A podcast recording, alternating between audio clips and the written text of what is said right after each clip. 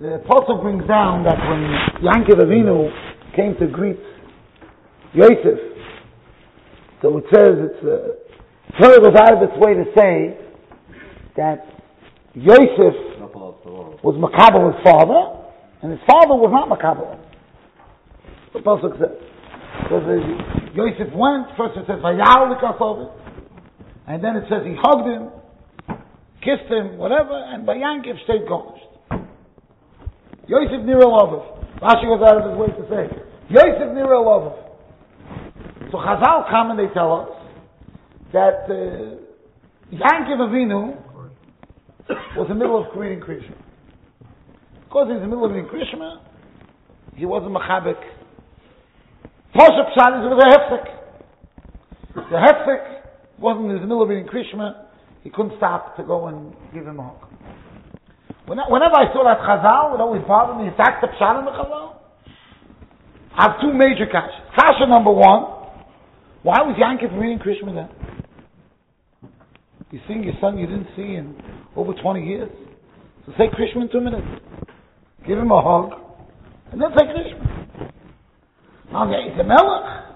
In Parshas Vayechi it says, "Vayishtachu Yisrael Aloy Shamit." Chazal say, "Kover Malchus." Yeah. How did they sold him like? Chavra Malchus. Number one, it's his son. Number two, he's a melech. Say Krishma. Say you have to say Krishma now. I mean, I, I always give a dogma. Guys go to the airport to pick up a child that was near to school for a year. You're waiting by the gate like the old days. You know, today it's a little different than it used to be. Waiting for the kid to come, and you the kid comes running, and you say uh, no. The kid would feel uh, say Krishma in five minutes. But afilu tim if that's the case, that would mean that as soon as Yanker finished Krishma, he gave him all. Yeah. He gave him all. So what's the Torah say that? The Torah here is not trying to teach us the halachas of hefsek Krishma. There's many places where we learn that from. This is not the mocha that you're not going to stop in the middle of Krishma. Yeah? Why didn't the Torah say he kissed, he kissed him a minute later? Why didn't the Torah say that? That's the, that's so I, I, I don't understand why he would be reading Krishma now, and if he would be reading, the Kash on Krishma, I gave it to the On the, the teretz why he, the Bali Musa say he wanted to channel all the love that he was feeling now, he wanted to channel, so that's the Musa, Musa teretz. Right? He was feeling so much love, he wanted to channel with HaKadosh Baruch whatever that means.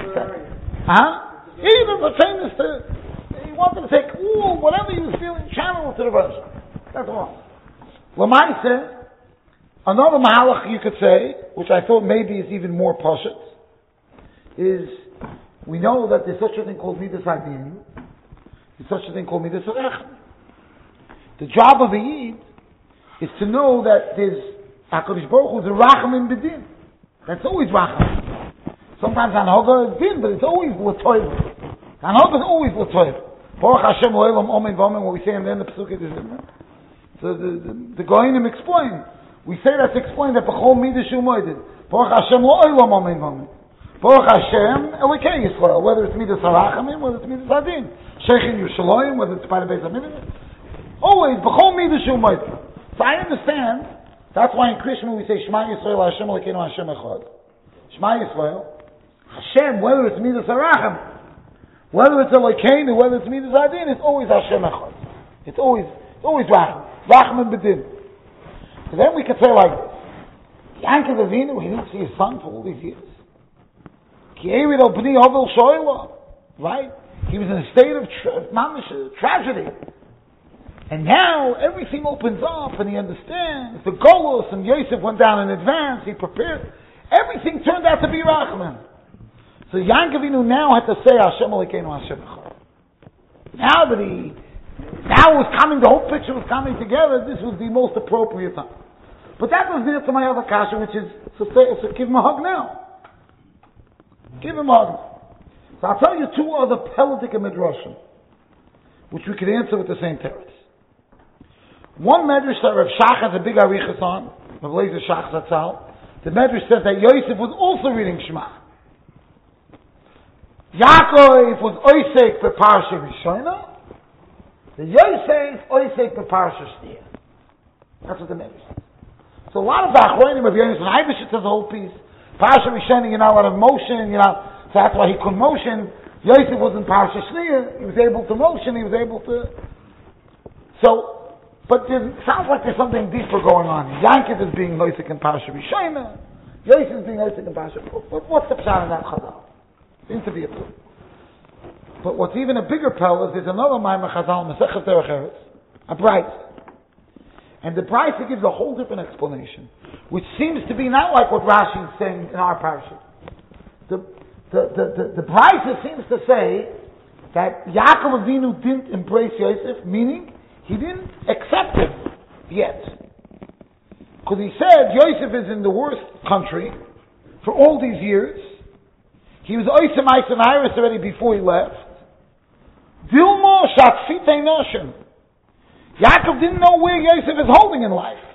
It's true he sent him that nice memory of the Eglah Rufa, but he didn't know. He, but the Lashon of the Brisa is Duma Shafite Noshim, maybe he's with Noshim, who knows? See, he didn't want to embrace him until he knew.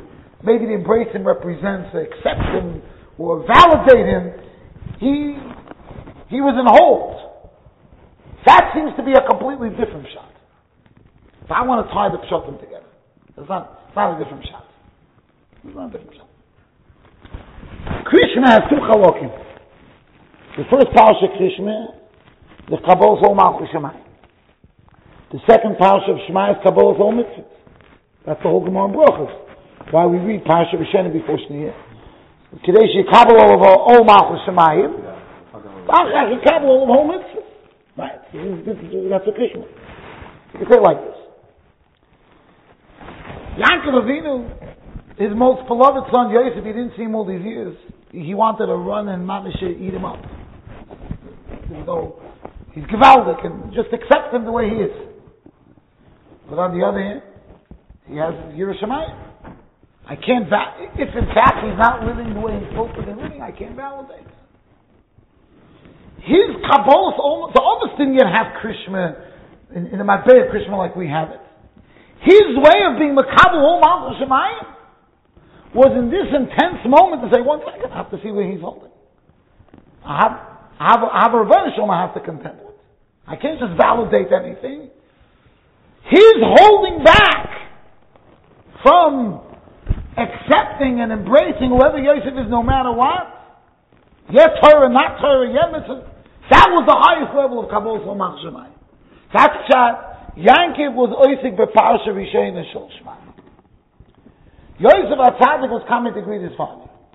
As much as his father loved him, he loved his father. So any son didn't see his father all these years, he's running. He has interest to see his father. He has his own interest to see his father. But the Pasuk says he was Fagira Elo. Comes Rashi. Strange Rashi. Rashi says, Yosef Nira El Oviv. What does that mean?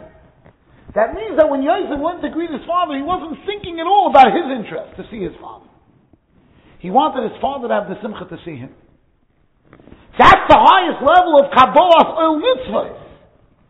Memele, uh, Yankif not hugging Yosef was Isaac and Pasha Rishon and Shema.